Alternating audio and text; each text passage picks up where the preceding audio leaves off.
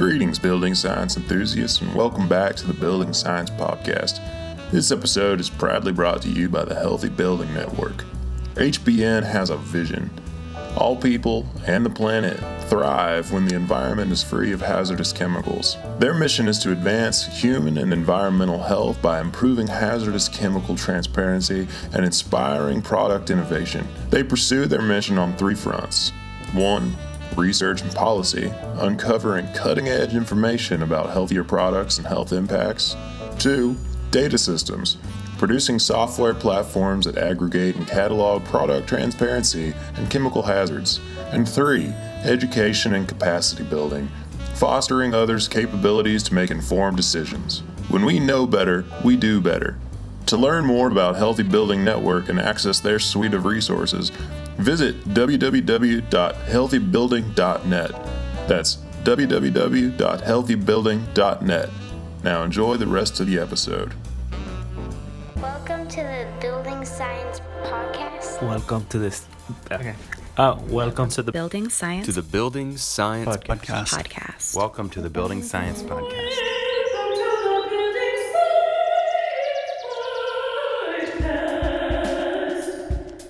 Bringing the human factor to architecture and design. Brought to you by Positive Energy in Austin, Texas.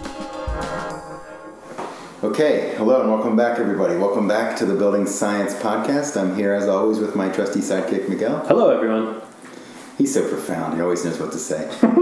I'm here with uh, Kyle and Connor Fagin, and we are going to talk about a passive house project in Dallas and some of the data collection that has come from that.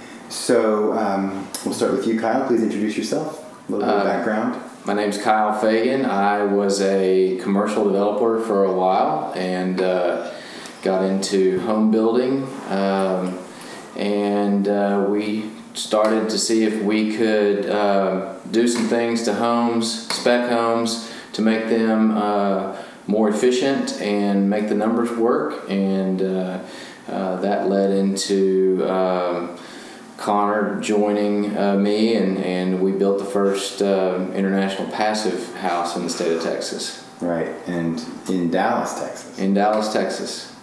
And so, Connor, quick introduction. Who are you and Yes. why are you here? yeah, so I'm, I'm Connor Fagin. I'm kind of our resident millennial with all the monitoring and stuff like that. Um, but yeah, the Passive House has been a really interesting, you know, project, and we've learned a lot from it. You know, Yeah. stuff that we'll carry forward to future projects, whether they're passive or not. So it's just kind of a different way of doing things. How did you How did you first get the idea to do a passive house here in Dallas? A friend of mine sent me an article on passive houses, and I didn't know what a passive house was, but I read the article and I thought, wow, that is that's awesome. And uh, I said, I, I need to do that. And uh, I sent the con- uh, the article to Connor, and he uh, he had the same feeling about it that I did, and one thing led to another, and here we are. Do you remember what article it was? Was it Yeah. the one in the New York Times or? I, I don't even remember. And don't you even remember what, I still what was awesome? Like what was awesome about it for you? Was energy, energy Um, deep, deep energy cut. the the deep energy cuts, just the the you know what it the benefits of living in a house like that, the benefits for the people living in it, obviously the benefits to the environment. Um, I just thought this that that got me a lot more charged than just building a house. Mm-hmm, mm-hmm. Yeah, I think the thing that initially kind of got my attention as far as you know passive is concerned is you know especially living in Texas, it's a cooling dominated climate. You know we're, we're very very intimate with our air conditioners here. You know it's something that we you know you notice when it kicks on and off, and you know just to think that there's a different way of doing things that's you know more efficient. It's going to cost you less money in the end, and it's more comfortable. You know it's more of a you know a, a passive system where it's not something that you you know notice that it turns on and off. It's just a different way of doing things. It's more fluid, and you know it just seems like a smarter way to go about it. Good. So do you pick that up from this article?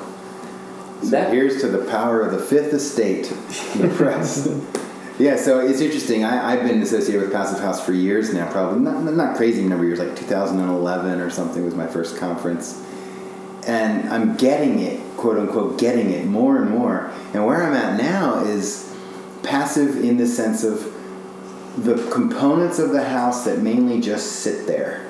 They're passive. They're durable. You do you uh, decide what you're going to do and you do it and you want it to be done forever. So the enclosure, right? The the windows, um, the air distribution system, not the active boxes, but the the other piece of passive house that, that's coming now is the, the just the quality, right? Quality design matters. We live in a world where there are there's tremendous sophistication offered to us every day, and yet not so much for houses, right? For mm-hmm. for you as a developer, excuse me, I hope this doesn't sound like I'm poking you in the eye, right? I would bet that was an economic series of transactions, and a lot of the decisions Kyle had an economic basis. Yeah, some bigger ones actually. what do you mean by that? Just in amounts of money that it takes to do those projects, time it takes to do them. You know. So there, there's a lot of schedule and budget. That, that's what you're paying attention to. And Yeah, and not a lot of freedom to uh, get creative. Uh, you know, I think even less of a, uh, a want or need in that arena for the types of things we're doing with high performance homes or a passive house. we didn't mean to make this episode about developers, but I'm interested to know when you were doing those developments, were there conversation along the lines of, well, if we do this, the building won't last as long, or the air quality won't be as good, or the tenant will have high bills? Were those conversations woven in? No, I, I think it was a little more of this is just kind of how it's done, and this is the way we do it, and this is how we make the numbers work. And there weren't a lot of uh, weren't a lot of construction decisions other than maybe materials, mm-hmm. that type of thing. I mean, did you guys ever even mention air quality or indoor air quality? Yeah. Not on the radar. It was Yeah. it was foreign to me at that point in time. And you know when you're when you're evaluating projects of that scale, I mean you're you're dealing with a you know Excel spreadsheet. It's not looking at the different equipment options and figuring out what would work best for the house or Yeah. you know the, Yeah. what you're trying to accomplish. It's really it's a numbers game. Mm-hmm. So I'm just trying to make the numbers work. Yeah, it- it's not like uh, on Austin Powers, you know, Doctor Evil. Look what you did to Mr. Bigglesworth! Mwah, right? it's not like you're doing that. It's just there's this swing and a miss in the sense that I'm not even realizing that I'm making durability decisions today. I didn't even notice I was making an air quality decision today. Yeah. Yeah. Uh, or an energy use decision, which is quite profound. Mm-hmm. And since they were really just building the shells, and then the, the tenants or new owners would finish it out, you know, for their own purposes. Really, it's interesting because you even verbalized that all most of what you dealt with and what you guys dealt with was the enclosure, mm-hmm. because that's what you were responsible for providing. Right. You know, and the finish out from there. It's so, you know, it's, it's a different way of looking at it. So that's funny. You were responsible for the enclosure, but you weren't really relating to it as a, a functional element. No, Yeah. no. Yeah, this is just what's done. Yeah, I think that's that's so important. What a great place to start this episode, right? That here we have across the country professionals involved in the act of delivering conditioned space to us, to our, you know, to society in some sense, and yet they really, um, they're good people, hardworking people, caring people that don't even realize they're. I'm just gonna say it. They're not really on their game. It's not on their radar. They don't know what they don't know. Mm-hmm. the unknown unknowns. I mean, and I don't think that's just on the commercial side either. I mean, I think whether you're building, you know, a home with, you're a homeowner building with a custom builder, or you're a builder, you know, that's just builds specs. I mean, it really doesn't matter. I mean, until you kind of start thinking about these things differently and how they all work together, and just make it not just about the numbers. You know, it's you're just going to be doing what everyone else is doing. You know, so. So you set out to build this passive house here in Dallas, and you started by finding an architect here, or how, how did that? How did it work? How did it go? We had a hard time finding an architect here. Uh, we didn't know any of you guys that we've met along the way now, you know, in the Austin area. Uh, we ended up using some architects from Manhattan. From Manhattan. Yep, internet. They were certified international uh, passive house architects. So PHI. PHI. And, and you met them. How did you get in touch with them? Uh, just kind of a random uh, thing that happened. I used to live in Connecticut. I was on the New Canaan Historical Society email list. I saw that uh, Bill Ryall uh, of Ryall Sheridan Architects uh, was speaking at a New Canaan Historical Society function about. And he was passive house certified, and he was talking about mid-century homes, and I thought I need to call that guy. So I called him. He called me back. I didn't know me from Adam, and uh, next thing I knew, uh, Connor and I were went up to New York to meet him, and we ended up hiring him. Yeah. Well, good for you guys, and good for him, right? There, there really is this sort of this uh, insiders on the passive house, Yeah. and hopefully they'll become it'll become the norm.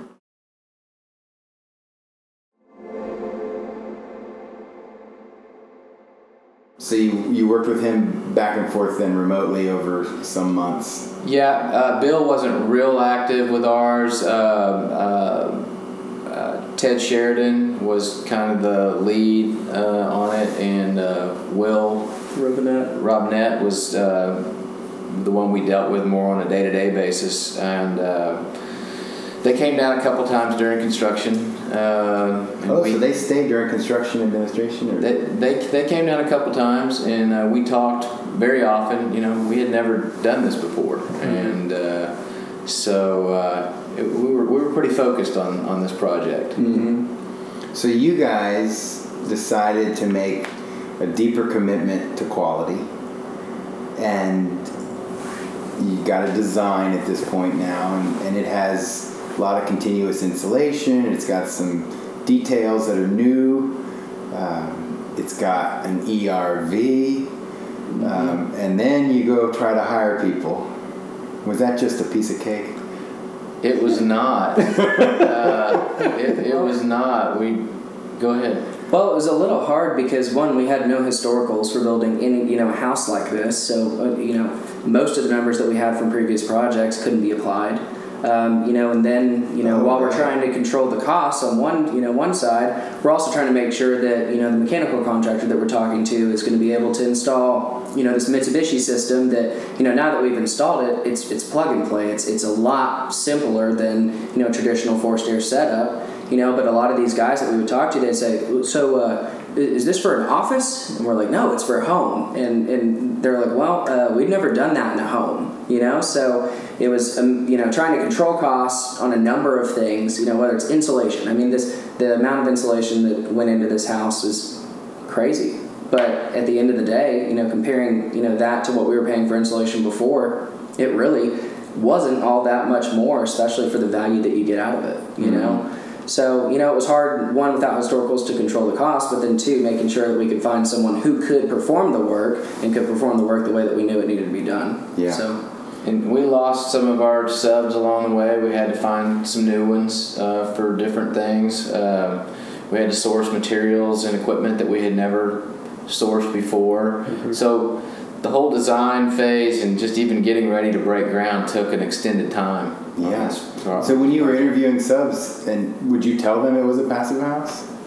we we did, and we tried to And tell they them say, and that's what? What is that? Yeah, they didn't. Yeah. They didn't really know, and uh, you know, we'd have to say, you know, we'd have to do things differently, sometimes out of sequence, um, kind of above and beyond probably what you've done before. And That's a good uh, way to get real low bid, huh? Yeah, yeah, yeah. yeah, we got some crazy It's gonna be hard. It's gonna take you longer, and you're not gonna know what you're doing. Yeah. Thank yeah, and uh, so, and you know, we're figuring out some of this along the way as well. You know, so uh, Man. it was it was interesting. Uh, our framer calls it our Europa house, and Why? uh, he he just I guess because it's from German. Europe right, originally. Germany. And uh, he- he's like, "Are you going to build any more of these Europa houses?" And I'm like, "I don't know. Are you going to frame them if I do?" How does he answer that? What does he say? Uh, he's not really communicating a lot with us now, so I don't know. I mean, the reality is though he made more money than he would have uh, off framing, you know, that passive house than he would a comparable amount of square footage. I mean, we paid him a premium for the work. So you know, while it there was a learning curve to it, towards the end, I mean, these crews that we were working with, you know, it it only took us kind of explaining what needed to be done on a small portion of the wall for them to really get to work and start cranking it out. You know, so while there was more labor involved, you know, the materials cost is more on our side. We were expecting that. We know what the tape's going to cost. We know what the insulation's going to cost, sheathing, you name it. Um, but yeah, I mean, it, it theoretically is more profitable for someone like a framer. You know, it's more billable labor hours, and you know, at, at the end of the day, you end up with a better product. You know, and I don't know about him, but I'd rather you know warranty something that's that well put together, you know, compared to something that's barely meeting code. That's just the bare minimum that you have to do. I mean, so if it's you know potentially more profitable for the trades and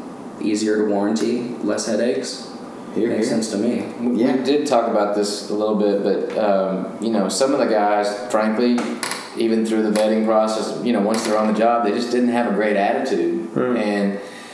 But it was interesting in, in, in at least a, two or three different situations as we explained to them why they were having to do what we were asking them to do, or you know, and that this house would be a house that had next to no utility bills, you know, then the light kind of came on for them, and it's like they're like, "Whoa, okay." And it's like mm-hmm. they saw a, a, a reason to the madness, you know, and it was it was really cool to see mm-hmm. how then they sort of came on board with what we were trying to do. Yeah. And what was interesting Meaning, need a sense of meaning. Why am I doing Yeah. this? yeah. What one thing that was interesting too that I at least haven't seen, um, I don't know about you, but we had subs that would call us after the house was completed, and be like, "How's it doing? What are the bills like? You know, did did you accomplish your goal?" Yeah, and like you know, our guys that did our air sealing, that was half the framing crew, half the insulation I crew was going to ask you about that. both of them, even though you know we had a little bit of trouble getting the framer started, both of them called us and they said, "Where'd you come in on your blower door?" You know, they they cared. You know, they had a, they understood the reason for it. They put the time and the effort into it, and they wanted to make sure that they you know done a good job for us. So I thought that was They don't realize it, but it's going to be a bragging right for them Exactly. at some point. Yeah. Yeah. Yeah, and, and so you, you did your air control layer, and there's a lot of continuous insulation outside of that. Mm-hmm. And there's cellulose in the wall. We've talked about that. So the what what, what was your sheathing? Was it zip sheathing? Yeah, or- we just used zip, and we taped it with our Tescon Vana tape. Um, so pretty much going from you didn't use the zip tape. we did not No, use the zip tape. Um, so is there a reason for that? The Tescon, we know that it's vapor permeable. Um, we figured just for uniformity, That's just go ahead and use that. I mean, there is an increased cost. What does that stuff run? Roll I don't know, I don't know, something thirty-six bucks a, a roll. It's expensive for tape. yeah. And but I will tell you, I mean, you get that tape on your fingernails, it's on there for a month. It does not come off. So I don't know about zip tape, but I mean, this stuff is really sticky, gummy. It's it's a good product. It's a great product. Yeah, they, they might both be acrylic, and they might both be pressure sensitive. But Mm-hmm. yeah, the good tape SIGA Wigluv is another one. And so you were giving rolls of 30 $36 rolls of tape out to people who were using it for the first time. Were you also explaining to them this is a $36 roll of tape? Yeah. we would place like thousand dollar tape orders, you know, and we. Oh it my was, gosh. Oh, it was crazy. It was crazy. Well, between that and the Intello, Yeah. you know, it was. Uh, but you know, we So, were. so your, that was your vapor control layer was it Intellis. was. We so we taped the Intello, we taped the zip, we taped the polystyrene on the outside. Of course, taped the windows. We used the same thing uh, for the air barrier in the windows, um, and we used a lot of of that Tescon Vana tape. Yeah. It was our friend. So Wow. Okay, and you mentioned insulation. How, what what is the R value of a wall in your house? Uh, I think the walls are R thirty six, and I believe the ceiling is R forty I think that's right. Yeah. That sounds good. Yeah, and then So we've that's not got. crazy over the top high. It's really not, and our climate zone really doesn't dictate that we have to have just you know insane amounts of insulation. No, your delta, the temperature differences here are not. Exactly. And one difference too is you know people are used to typically putting on you know a dark roof. Most you know composition shingle roofs are gray or black, sometimes black. You know, but we ended up using TPO, and that's just white. It's reflective. You know, it's it's a, a clean looking product and. The it, it was funny because playing around with the PHPP model, he was showing me the difference if we went with a black TPO. You know, this is the value if we went with a white, and it was just it was far and away, you know, less heat gain, more reflectivity, exact same product, no increased cost, and you know, the roof on this one's just not super visible, so it really didn't matter whether we did black or white, you know, at the end of the day. So Well, it did for energy use, but it did for energy use, but And- from an aesthetic standpoint, You're you right. know, Uh-huh. You know, and I've been associated with projects where there's some uh, WUFI models, hydrothermal models, showing that in fact, uh, if there are moisture issues, the black roof is preferential. There's, black roof will absorb more heat and cause the moisture to go into vapor form. Huh. So it's interesting. interesting. It's not always that the light roof is the best, but just it depends. You know, it's like retrofit situations.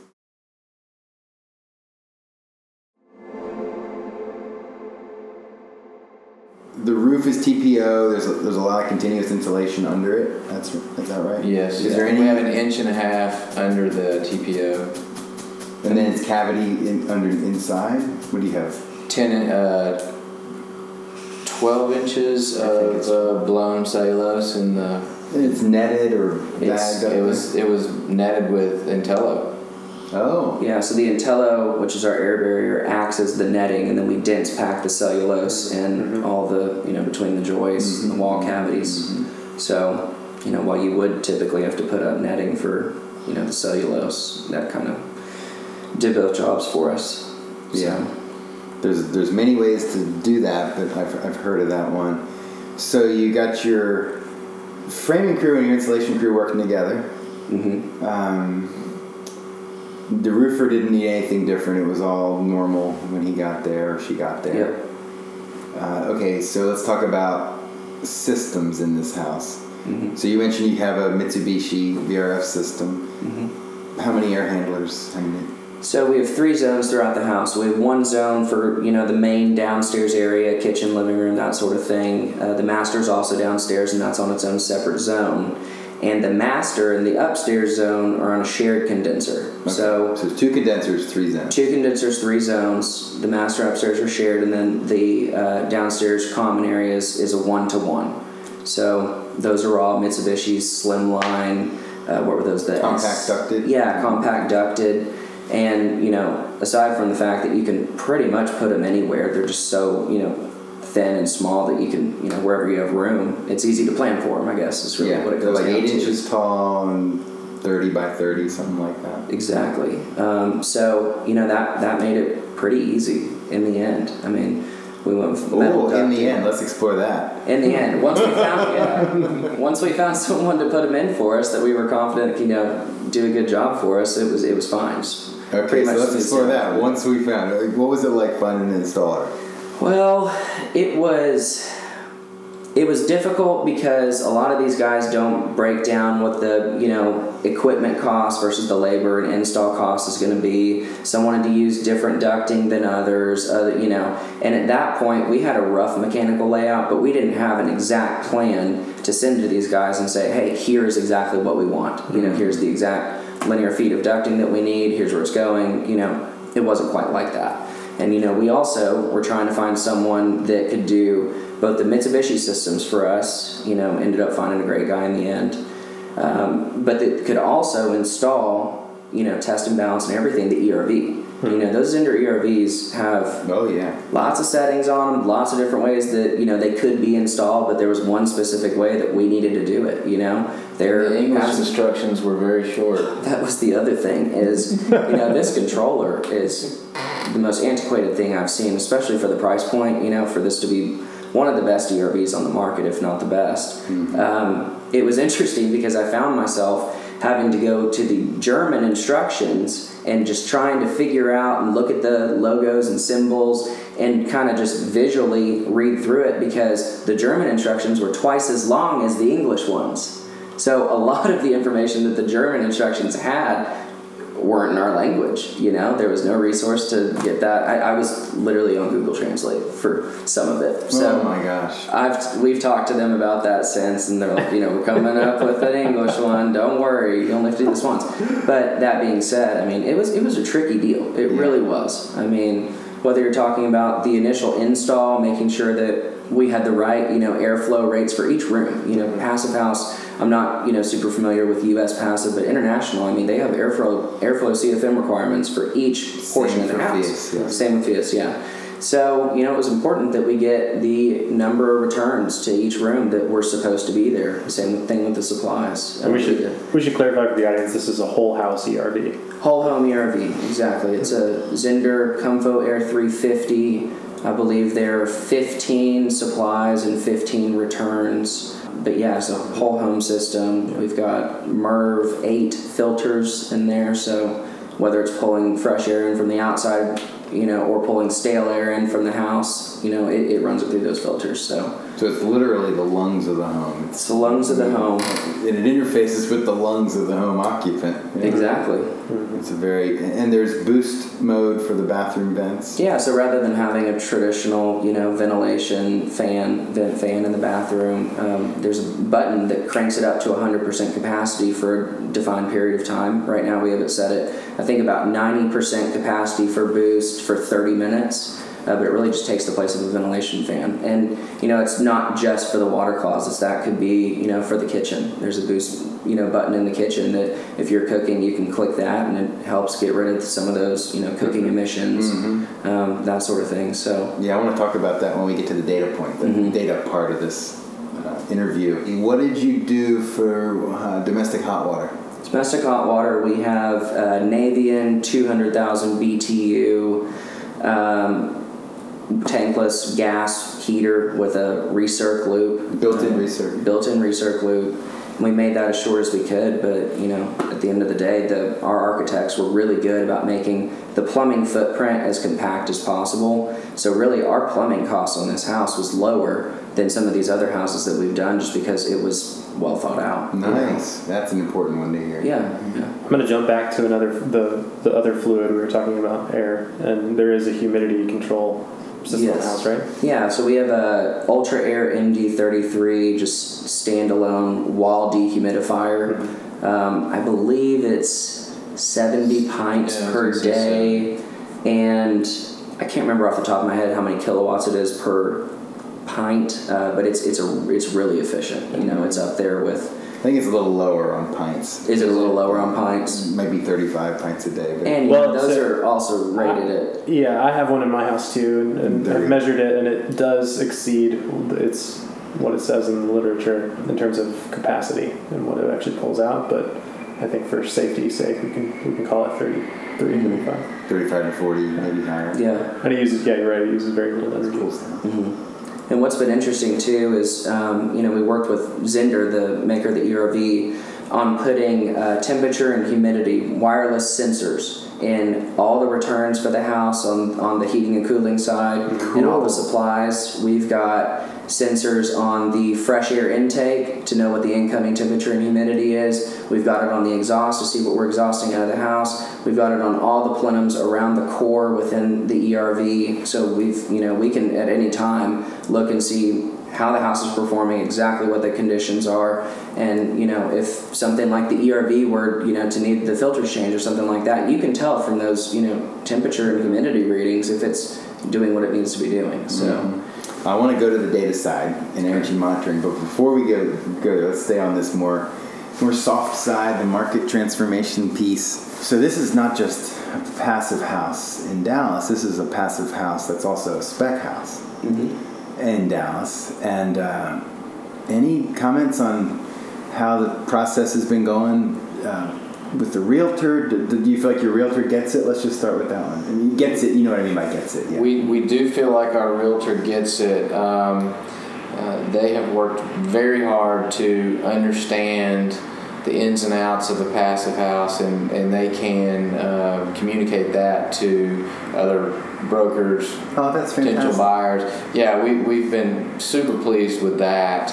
Um, the thing that has been uh, a little bit frustrating is that um, we just thought that naturally this was going to be the, the next greatest thing since sliced bread. It was going to fly off the shelf, and and that hadn't happened. Yeah. And um, so um, it's it's been a little bit trying. You know, uh, one of the one of our goals and, and passions is that more people would know about passive houses. I mean, if you pull ten people off the street, probably about 10 people aren't going to know what passive is. And so, you know, for more people to know that it's out there, it's available, the benefits of it for, for architects, for builders, um, because these homes are within reach for people and they're, they're a much better home in, in so many different ways.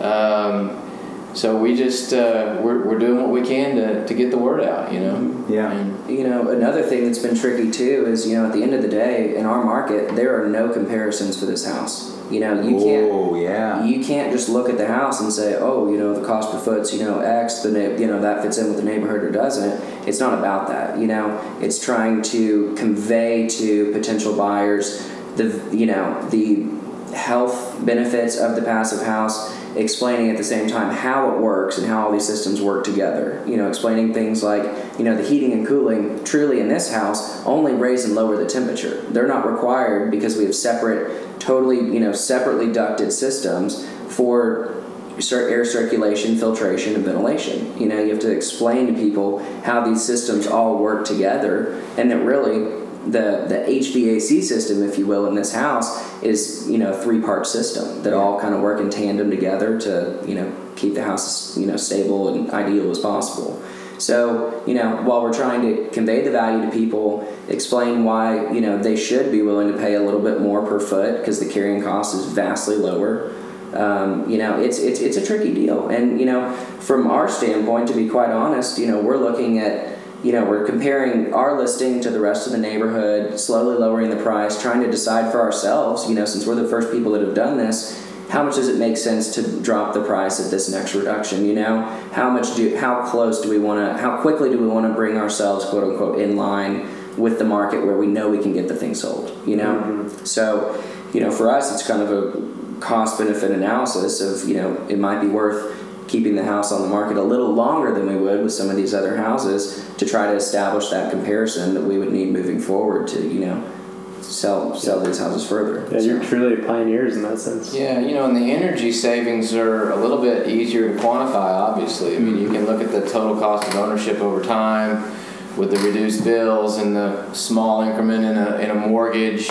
Uh, but then when you talk about the comfort, how do you put a dollar figure on that? When you talk about the increased air quality and how that can benefit mm-hmm. your whole family, you know, especially if you have allergies or asthma or other breathing disorders, yeah, how do you put a price tag on that? So, you know, once people understand them, I think it's a little bit easier for them to see, you know, why it would be worth paying a little bit more for this. But if they just look at it on MLS and they see the square footage and they see the price and they don't really understand what it is that they would be getting if they bought the house, they're Yeah. probably just going to go into the next house, mm-hmm. you know?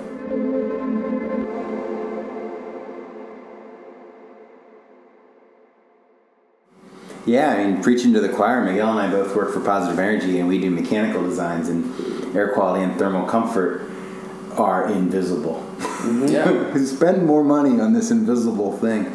uh, one thing um, that I know that I wish you could do, I'm thinking of, is I wish you could say to a prospective buyer, come spend a few days in this house, spend the night in this house. You know, like maybe your next one could be like a passive Airbnb or something because you know we go through life led by our neocortex neocortical based decisions but really those neocortical decisions are trying to give us a good you know a happy life or a, um, a pleasant life. And that's a that's a felt sense. I'm having a good day. I'm having that felt sense is what passive house impacts right? You're you're immersed in uh, a quiet thermally stable clean air environment. And you know you go in there you stay in there you feel it.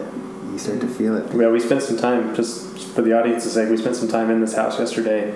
It was extremely comfortable. It's beautiful uh, design. It's there is truly a felt sense in that space that you can't get from any other average house on the market. Yeah, but yeah, you yet you drive your car through a neighborhood, and what do you see? House, house, house, house, house, house, house. One of them was a passive house, and yet there's no striking market differentiator. You know, it's not There's like no glow. Neon sign. oh, is that the angels singing? Is that like what? What can we do? You know, we we gotta. We, that's the podcast, you know, education and advocacy, and go talk to your local HBA, go talk to your local appraisers group, go talk to your local realtors group, and explain. Not all houses are the same. There's dimensions of quality. You know, you guys pick certain cars and certain electronic components. Same thing with homes. There's so much more than just how big is it and what what's the countertop made of, and and that's why I mentioned the realtor. I mean, I don't, I, I don't want to single that part of the ecosystem out that helps deliver houses to people. But I have worked with a lot of real estate agents over the years doing spec homes, and there's there's staging it, and then there's the counters and the colors, and you know they are you know rightfully representing what the buyers tell them matter. So I guess they're really not the ones that source that, but they're representing it, and that like ah that doesn't matter, you know, but it does matter because it does matter. It's, you know, from the get go, we've, we've known that ast- you know aesthetics are going to be important for this one. So really, our goal before we even sat down with the architects initially was you know to make this house as you know unassuming as possible. We do not want you to be able to drive up to this house or walk through this house and tell that there's something drastically different about it. We don't want people to know, be able to see the things, the components that make the you know the house as efficient as it is, you know, and really set it apart from the other new construction houses in the neighborhood. So that was something that oh come on, I want you to. I want you to walk them out to those outdoor units and turn them on and say, "This is how quiet this is." Do you hear how quiet this is? And that that quality pervades this mechanical system. It's, it's interesting. I, I, just to add one more thing, you know, um, I think the the thing that we thought would make this house stand apart and would attract people was that it was passive and that it's comfortable and that it's quiet and that it's healthy and that you know it's durable and the the, the utility bills are going to be very very low. But I think the fact that it was the first passive and it was all these things, I think that might have actually and maybe still continued to kind of scare some people off. hmm Yeah, yeah. So, but it's not the first passive house. It's just the first one in Dallas. It's the first one around here, but it's just it's that it's new and it's different and it's the first one here and First can be a, a, bit Yeah. of a double-sided or double-edged sword. so instead of it being greatness, it's like oh no, you know. what do they not know? Yeah. And here's the other thing too is especially in our market, there is a huge jump from what someone expects and sees on the market today in a home that is efficient per se. In other parts of even Texas, down in Austin, you know, you have homes that aren't necessarily passive or have some sort of certification or stamp on them, but you know that's something that the market is more used to seeing is you know small improvements like mechanicals, for instance, that will you know reduce the operating costs of the home, make it run you know better overall, be healthier, you know, etc. Um, but for our market, you know, from what we've seen, it's people want larger homes. They, you know, want them to do exactly what they expect them to do, right? So it's not even really, I think, the fact that it's passive or the first or anything like that. I think it could even more be attributable to the fact that efficiency is not something that is prevalent in our market. Hmm. And So it's a cultural shift. It's a cultural shift, and especially selling something hmm. on its efficiency is not something that I mean. In Dallas, it's all about the bling and you know big homes. You know, like you were saying on previous podcasts, just feeling secure in your investment. You know, it, it just it's one of those things. It's it's more of an ego sort of purchase rather than you know oh this house might make more sense than the next option. You hmm. know, Well, and you know It's not rational. It's emotional. exactly. Practically every builder today builds green.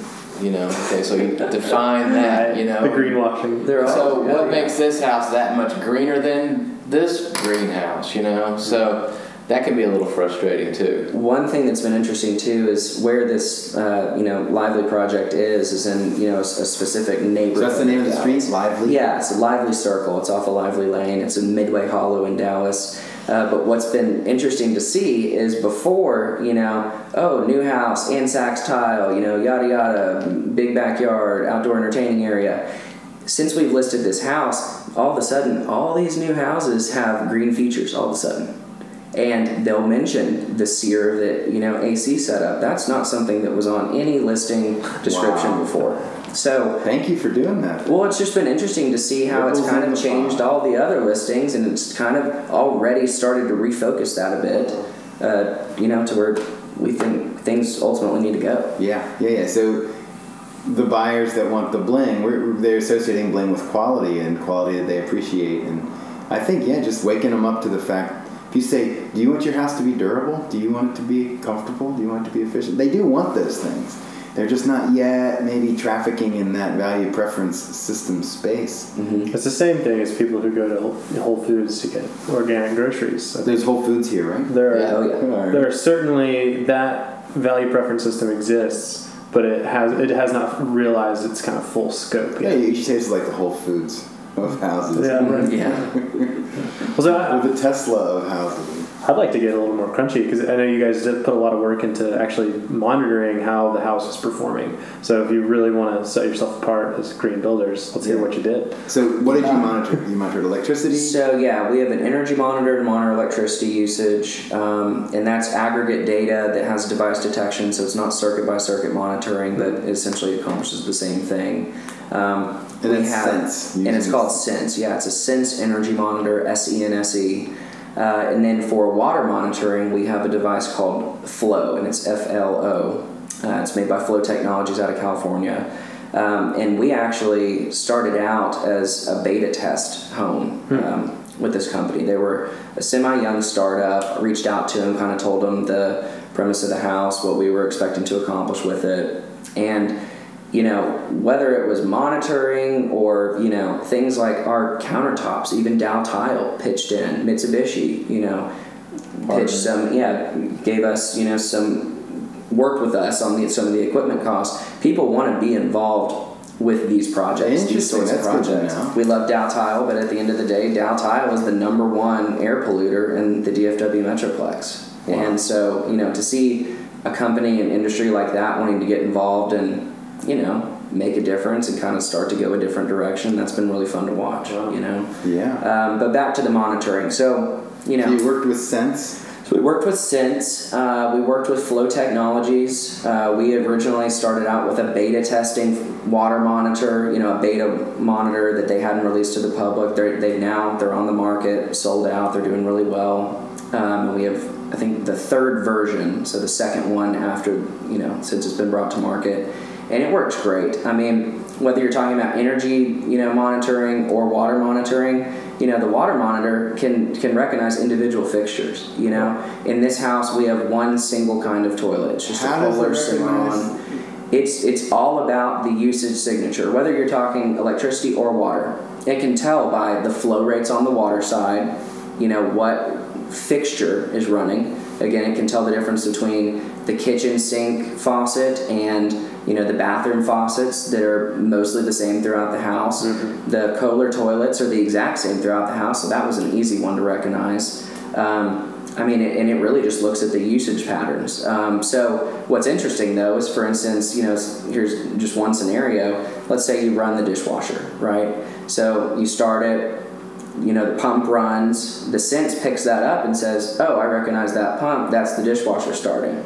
And then, you know, it, it finishes the pumping the old water out and it starts pulling water, you know, in for the for the wash cycle and the flow will pick that part up. So really you get the full picture. You can see how much energy went into a given load of dishes or how much, you know, it cost you last year to run your dishwasher you know maybe you hmm. need to stop running at half full sort of thing you know it'll help you clue into those sorts of things but by water you know monitoring the water and the electricity it really gives you the full picture on a number of things it's, it's really interesting That's fantastic. yeah So do you know how much a typical dishwasher load runs?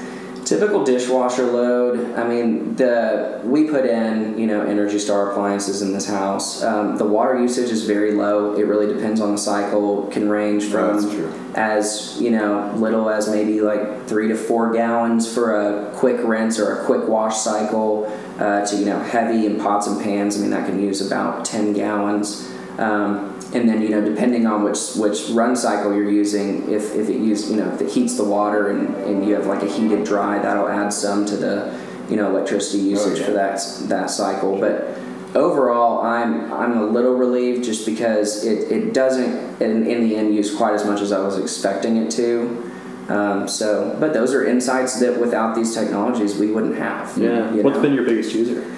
Biggest user has probably been Talk about water or electricity? well, well, it's interesting. Okay. There, it, it's hard to say what the biggest user is because it, it comparing some things doesn't make sense. And a, a good example of that is, you know, the main uh, air conditioner zone downstairs. If I have that set two degrees below, you know, the ambient temperature in the room, so we have the two plus degree differential, that thing's going to turn on and run more like a traditional forced air setup at full capacity. You know, it depends on how much ground it has to make up. So let's just say we crank it down even three degrees. The max, you know, consumption for for that you know individual zone is probably about 1800 watts but then where it starts to get a little tricky is if i go over to the sink and i run the, the disposal that uses about 1500 watts so it's about you know consumption and the amount that it's pulling while it's running but the duration is important too. And that's something that on the hvac side is important about the mitsubishi equipment and why it really is different in that it- can vary the amount that it has to draw to change the temperature and either draw it out over a longer period of time at lower usage levels or go ahead and get the thing cooled down and, and turn off completely. So really it just it depends on the needs of the house at the time so Have you ever compared the like a conventional system to Mitsubishi? So I actually, I actually have, and it, it kind of just worked out that you know we've built a number of homes on this one block in Midway Hollow, and so Interesting. yeah, and they're about the same size. Uh, they're obviously you know the houses we were building before were built closer to code, whereas the passive you know passive house is way far beyond that. Um, but it's been interesting because you know we put energy monitors on each of those homes. We were you know when I came to work with Kyle, he was already putting solar on every house he built. He was already putting rainwater harvesting systems on every house he built, tankless water heaters. So really, Kyle, It's- you're awesome. yeah, he's doing awesome. But there's no solar currently on this home. No solar currently on this home because we can't take the federal tax credit. Only the homeowner can. I but we have it pre-wired, which a lot of times. And then they is- will have See, and that's no energy bill. yeah. I mean, whether they we have two systems designed for the house. One will meet 100% of its theoretical you know consumption in a given month or a year. Uh, the other is way above that for about a you know eight thousand dollar additional investment on the solar. You won't pay an electric bill. You'll get a check back every single month, and I think there's real value in that. Do you remember how many kW would be in those arrays? I think 4.2 would cover about That would make it hundred net percent. zero. Yeah, Close make it to about it. net zero. Annual net 0 Mhm. Annual net zero, and then the second system we have designed, I think, is nine point four kilowatts. Yeah, I think that's. And again, it's an eight thousand dollar incremental investment, but I mean that. Not only are you getting a check back, you know you don't have to factor in that portion of your utilities. And this kind that's of buyer would probably be amenable to it anyway. I'll put it to you this way: everyone that we've talked to that has seriously considered the home has gone for the larger system. Wow. That's good to know. But again, since it's pre-wired, really, you install the panels, install the, um, you know, hook it in. We already have it ready to go. I mean, it's already essentially wired into the breaker box. I mean, you just put the inverter on the house, put the panels on the house, and you're done. Have, So, has the energy monitoring um, been a sales tool in terms of people coming in seeing the home, how little it actually uses, and then it's a very easy logical conclusion to say, well, it, I can I know this upsell is going to make me a return over X number of years, right? it's been really interesting because we, on this passive house, we've connected everything that we can possibly connect. I mean, we've got the water heater, the dimmers, our Wi-Fi dimmers. Uh, you can control the irrigation system. That's drip, by the way. It's a drip irrigation system. Wait, the Um, whole yard is drip irrigation? The whole, the entire yard. We put I think Oh, you three and a guys are half awesome. miles of drip tube in this house. That's Um, green. Let's exorbitant carbon footprint of that. But Yeah. it's amazing the water evaporation that you're not going to have. Yeah. Oh yeah, I mean, and uh, I don't know how it works in the rest of the state or you know the U.S., but in, in Dallas at least, because you have rainwater harvesting systems and drip irrigation, you're not subject until a level five water conservation alert. You know, to you can water any time of day. As much or as frequently as you want. You're not subject to water restrictions until it, it is an extreme level of drought. And it, it's just, it's amazing. I mean, Yeah. and a lot of people too that don't have a separate irrigation water meter for their sprinkler, you know, all that usage, all that water that they're throwing on their yard is factoring into their sewage charge at the end of the month. Yeah. And the sewage charge is more often than not more expensive than the clean water coming into the house, you know, because the cost of treatment is insanely hot. Yeah, and that's the gift that keeps on giving too, because they'll, they'll set your black water charge and keep it that way for a whole year. Exactly. And that's particularly poignant for us in Austin because we just came off of a water boil um, mandate in the city because the flooding that was caused in central Texas essentially wiped out our filtration system's capacity. Uh, we were well, the city could produce 105 gallons a day, and we were consuming 120 gallons, something like that. Wow. Or million. Million, I was gonna say, there's a gallon. multiplier on that. Yeah. Yeah.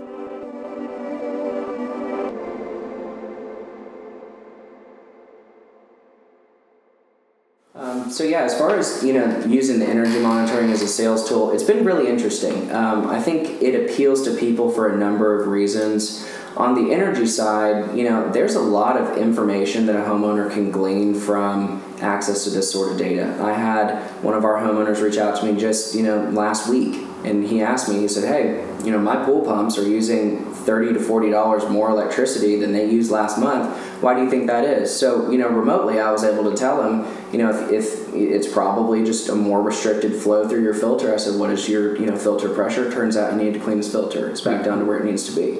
So there are incredible opportunities. You can even Awesome. see, yeah, you can even see if you know you're out of town and you know that no one's in the house, and you see banks of lights starting, to, you know, flipping on. You know someone's in your house. You know, hmm. so there you can you know make security tools out of that. There are a lot of different things, in you know that these insights can give you.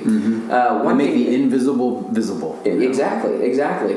But what's funny is, you know, since we have all these connected features in the house, we we're including an iPad with this one, and on the iPad, you know, during showings, I'll leave you know the thing on, just leave the screen on on the energy monitor. And what's been funny is as people realize that things that they do in the house will, you know, make this energy monitor change, cause changes on it, they'll walk around and they'll go and, you know, turn the microwave on to see how much it's going to cost them to microwave their dinner for two minutes, you know, frozen dinner. Um, they'll go around flipping banks of lights on and off. They'll go and mess with the air conditioner. And it's just funny to see these people intrigued by this information, you know, because, and considering the cost of installing this type of monitoring. Again since it's not circuit by circuit monitoring it's really inexpensive to put in. And quite frankly it, it's anyone can put it in you know? As long as you know to turn the you know entire breaker box off before you do it it's really not hard. Um, another thing as far as the water monitoring is concerned when we first started working with this company, you know, their business model was a lower cost on the front end with a monthly subscription or yearly subscription cost. And it wasn't high, but you know, it's something that especially you know, with early adopters, they they might not want to shell out for every year. So we ended up working with, and one of the you know important features, it doesn't just monitor which fixtures have been running, where your total water usage went.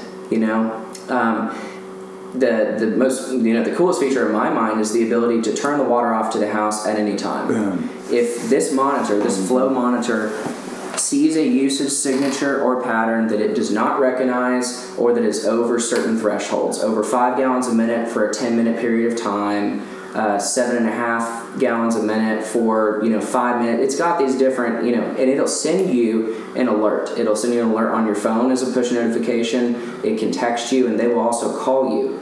And depending on the situation, the rate of flow and how out of you know Yeah, it's been how much is longer. deviating from the normal, it'll either turn the water off and ask you if you want to turn the water back on, or they'll call you and say, "Hey, we think something's going on. Do you want to turn the water off?" Hmm. So it's not something that you're going to go have three people showering at once and it's going to trip it and cut the water off to your house. It's an intelligent system. It's just a matter of how you want to go about these things. That's huge. It's huge. I mean, just you know, picture yourself. You're in Colorado over Christmas skiing. You know, we get a cold snap here in Dallas, and you know, and of course, it's going to be a lot harder for the pipes in the passive house to freeze than you know traditional home.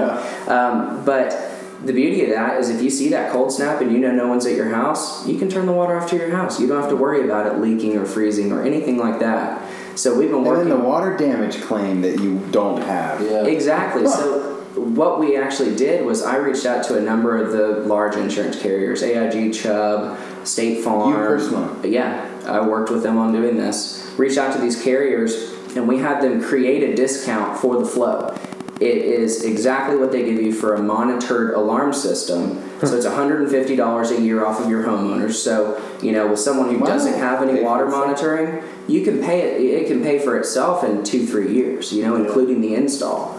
Um, That's awesome. yeah, so it's a neat deal, and now they've totally changed their business model where they say if you give them the ability to turn the water off at their will rather than them alerting you each time, if your house floods, they will pay your deductible. No way. Yeah, so not only did we have them create a discount, we've come up with this program where Wow. they're taking some responsibility. They're they're confident in this product, and based on you know my experience with it, I I won't own a home that doesn't have it. Mm-hmm. You know, Because they're just trying to mitigate risk. they're just trying to mitigate risk. And at the end of the day, I mean, water damage can be really costly. Yeah. And it's one of those things that you can clean it up, but if your house, you know, you're out of town on away on business for a month and you're, you know, you have a leak day one or 2 mm-hmm. even once you clean that up, you're going to have lasting effects, you know? And so they know this. I think it's a really, really neat tool. So, it, you know, on both sides, energy. Is there another shut off? Excuse me, out by the street? So there's yeah, so there's a shut off at the meter. There's a shut off between the meter and the flow, and then the flow acts as a, an additional. It's really a secondary shut off for the house. So to meet code, obviously you have to have a shut off in the house. So, So all the that- supply to the house flows through the Ex- flow. Exactly, exactly. So um, you know, it's really neat. It just gives you the the overall picture, and people just they love it. You know, they really like it. That is awesome. And it's been really fun to watch our homeowners embrace and use this technology. It's not something that they just, you know, check once a month or whatever to make sure, you know, when they get a high bill. Like these guys have the alerts set up, they know when something's going on, and, you know, Sense is coming out with some really interesting features on the security So side. th- not just the passive house, but your other Fagin Partners projects, you're putting in flows and sense. Yeah, and there was, you know, one of one of the homeowners that I've talked about, he opted for it, he wanted it. Another one, I just wanted to monitor the house, and when the thing costs two hundred and seventy five dollars, I mean, your barrier to entry is pretty low. You know, it's worth it's worth having that information to me, you know, to have an out of pocket expense for it. So, mm-hmm. And it's not even my house. That's the thing. So, Back to using it as a sales tool. I mean, since it hasn't sold yet, I mean, it's a little hard to tell, but. But you know when, when they're looking at this thing and it says that the house is with the lights on and the air going and it's running at that current time at four cents a minute or, or an hour or six cents an hour, that's that's pretty impressive, you know. Um, and then the other thing with the sense monitor, we have a friend. We actually have one in here somewhere getting ready to put in for a friend. He has a rental property, and and it has a back house garage apartment. Sub metering. And so yeah, so he he says they're always you know bitching about how much electricity that the other one really spent or didn't, you know. And he sort of has to guess, and so he's putting one in to just to he'll know exactly now. That's Yeah. smart. Yeah. Yeah. So it's neat. We'll just take the house's consumption because the power goes from the pole through the house to the back house. We're just going to monitor the house, and you can back out the back house at each month and hmm. get an exact number. That is awesome. So there are a ton of applications. Yeah. It's really what neat. you guys are doing, man. This is how the industry culture shifts. You know, it doesn't just suddenly make a right turn. It gradually, gradually, the super tanker mm-hmm. shifts.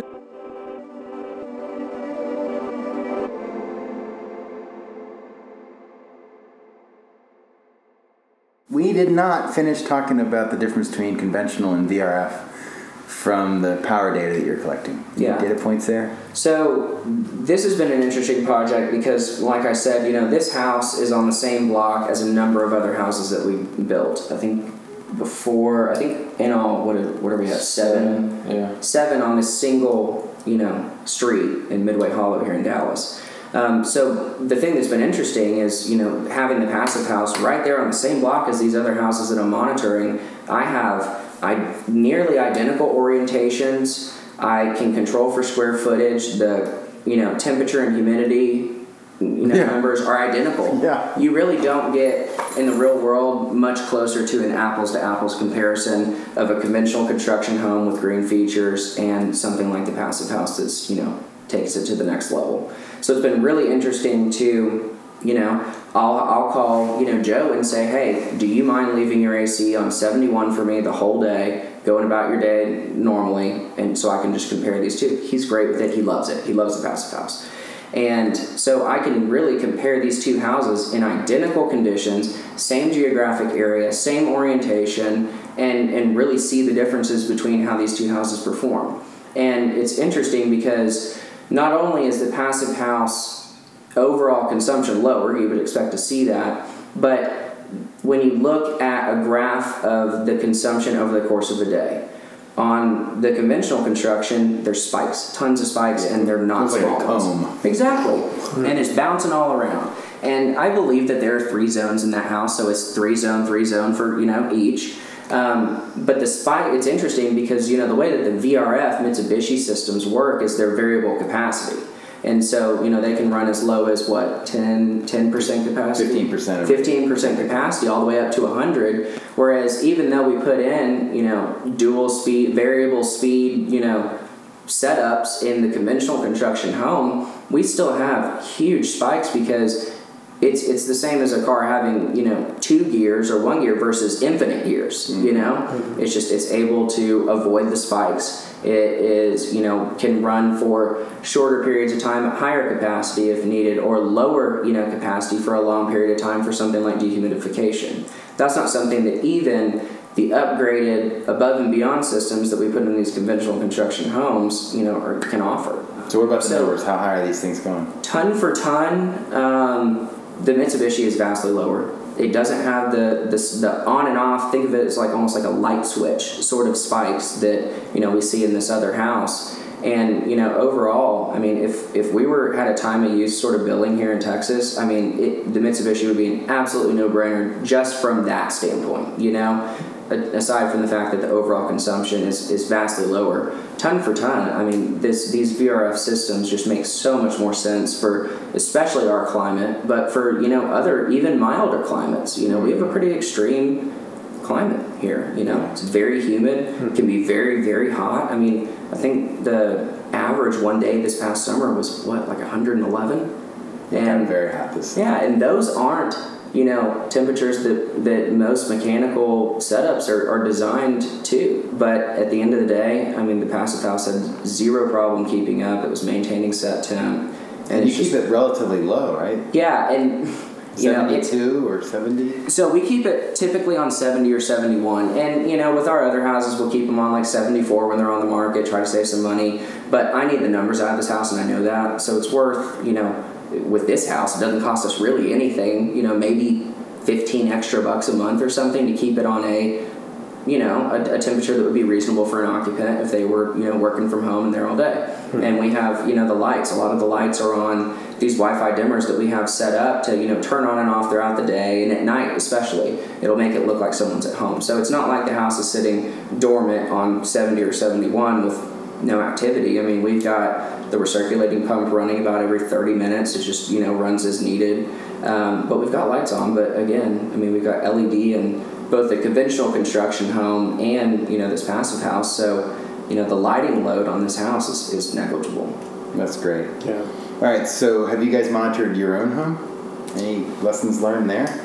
Yeah, we monitored. Yeah, we've monitored our own homes. It's funny because we'll you know be talking to people and telling them about the passive house, and they'll turn to Kyle and be like, "So do you live in a really efficient house?" And you want to tell them a little bit about your house? I live in a house that was built in 1930, and it is the antithesis of the path, passive house. uh, um, and The leaky house. it's the leaky. house, Yeah, yeah. we've got many, many air changes and air going on here. Um, and I guess it was maybe a month and a half ago. Connor was dinking around with the sense on my house. He goes, "Dad, I got some really bad news for you." And I was like, "Oh, what is it?" And he said, "Your pool pump." Uses as much energy as the passive house. and I was like, That's in a given day. I mean, it's it's it's crazy. like, that is not good. So uh, that is not good. We, we traded that out for a, a, a much more economical pool pump, and I think we cut the cost on it by 80 something percent, Oh 85 percent. yeah. Yeah, it, it strikes me that making the invisible visible is a theme here, and it it just strikes me that the electric grid, you know, the the energy, the, the resource consumption, and the space and the logistics of the power lines all around. This is a massive machine, and yet we, the end users, to us, it's largely invisible. We don't even know. The only time we really know is when we pay our utility bills. But those are triggered by a credit card or an automatic debit now, so we don't even see that. And it's too late. By the time you get it, you've already run the bill. That's right. It's retroactive. Like our cars, you know, even if it's a Tesla, you have to go get some fuel somewhere every once in a while. So there's some And you know tangible how much fuel is relationship. being used, right? Say that again. You know how much fuel is being used because you have a gauge. and- Yeah, yeah, yeah. So our house, it's just so we need we need data. We need to do this. Did you do any data collection in the passive house related to air quality? I did, I did. Um, we had a Foobot monitor, and I reached out to them, and they, you know, helped me analyze the data and sift through it.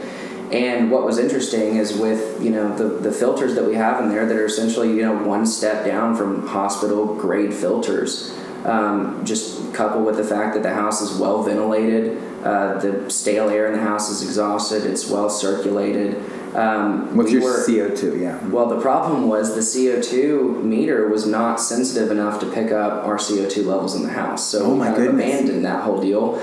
You know, the particulate uh, matter numbers, I mean, were super low, and the CO2 level was stuck on 450, and it was lower than that. So Wow. we tried. but, you know, one of the problems, too, Your house was too clean for the. yeah, I was really proud. I was like, ah, darn, too bad. Uh, but you know, at the end of the day, it, it's a little hard because the reason that I think that you know the Sense Monitor and the Flo Water Monitor are making a difference is because it gives people access to information. It lets them understand how the house is performing, what what the conditions. Like a dashboard. Are. Yeah. Exactly, it's just how the access to things they information. do are affecting Yeah. their house. Reality. And a lot of times, if you give people the option and they understand what they stand to gain by making a you know a change or something like that, they'll do it. They'll hmm. do it because who doesn't want to save money? I mean, it doesn't matter if you have a you know fourteen hundred square foot ho- apartment or you know eight thousand square foot house. Money's money, you mm-hmm. know. Mm-hmm. And so if you give people the access to, to this information, let them you know take these insights, form their own insights, and adjust their behavior from there. You don't have to crank your AC up to seventy six to you know to be comfortable in this you know to have a reasonable electricity bill in the summer. It's probably your pool pump, you know. But there, the thing is, by by you know unveiling this whole deal and understanding the breakdown and where things are coming from and how it all works together and comes together, you know, you're able to to get the low hanging fruit that you didn't even know you know was there. I think that's a decent place to end. Any final thoughts, either one of you? Uh, you know, I just think that our another one of our hopes is that over time people will come to understand how these things impact them, how they impact the environment. Um, that you know, really smarter way to do things is, is smart, is smaller and better. And and I think you know I think things are heading that way in Europe. I mean, passive is the standard now in almost every country. So we're a little bit behind the eight ball, but. Uh, we're doing what we can and trying to do what we can to uh, help move things that direction. Well said. And I think one thing that we've been talking about lately is, you know, I don't think that we necessarily want anyone to think that passive is the only way to accomplish some of these goals That's that you know we set out to do. And you know, it doesn't have to be a passive house. It, it doesn't, you know, to be efficient. It, it really, it's just doing what you can, you know, and and it's it's the small things that in the end make a difference. And you know, whether you're building passive or you're building just you know a, a spec home built to code. I mean, Kyle and I feel like we do have you know some level of responsibility as builders. You know, as far as you know our homeowners are concerned and for their benefit, and just because you know. What we build today, I mean, this house has a life cycle. It's going to be there for a long, long, long time.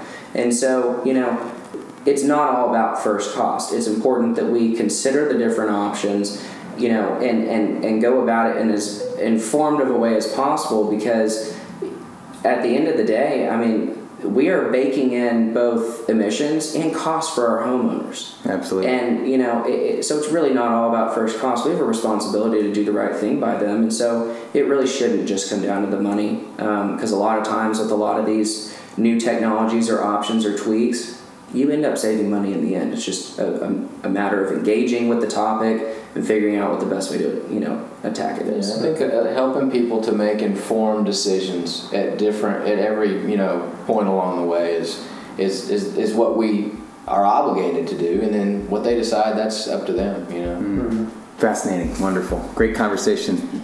Um, thank you for your caring and your curiosity that is leading our world forward. And uh, thank you all for listening. We'll talk at you next time.